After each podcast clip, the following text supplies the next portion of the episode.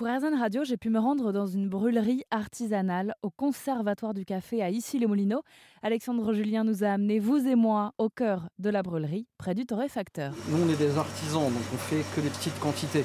Les industriels peuvent torréfier quelques, quelques tonnes de café en quelques secondes par un procédé qui s'appelle la torréfaction flash.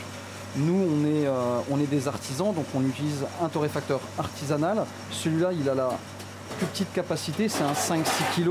Vous avez des 12 kg, vous avez des, 20, 50, euh, jusqu'à une centaine de kilos. Au-delà, on devient semi-industriel. Donc dessous, il y a deux brûleurs au gaz, un peu comme euh, sur un four à gaz ou sur une gazinière. Donc on vient allumer physiquement une flamme.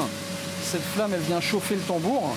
Donc le café, il, euh, il, cuit au contact du tambour.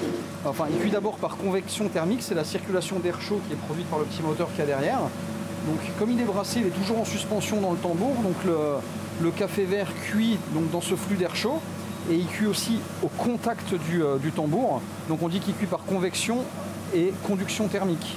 Et donc là, ça prend combien de temps la cuisson? Ça va dépendre des cafés, mais on cuit aller entre 12 et 20 minutes, quoi.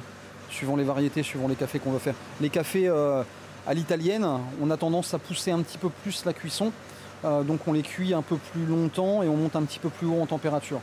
Euh, euh, des, cafés euh, un peu plus qu'on cuit de, façon plus légère, qui restent plus clairs. On va les cuire entre 12 et 15 minutes. Ça dépend vraiment, je vous dis, du café qu'on veut faire. Une fois qu'il est cuit, on le vérifie par, par l'échantillonnage qu'on fait tout au long de la cuisson du café. On ouvre la grosse trappe et là, vous venez de le voir, le café tombe dans le gros bac de refroidissement.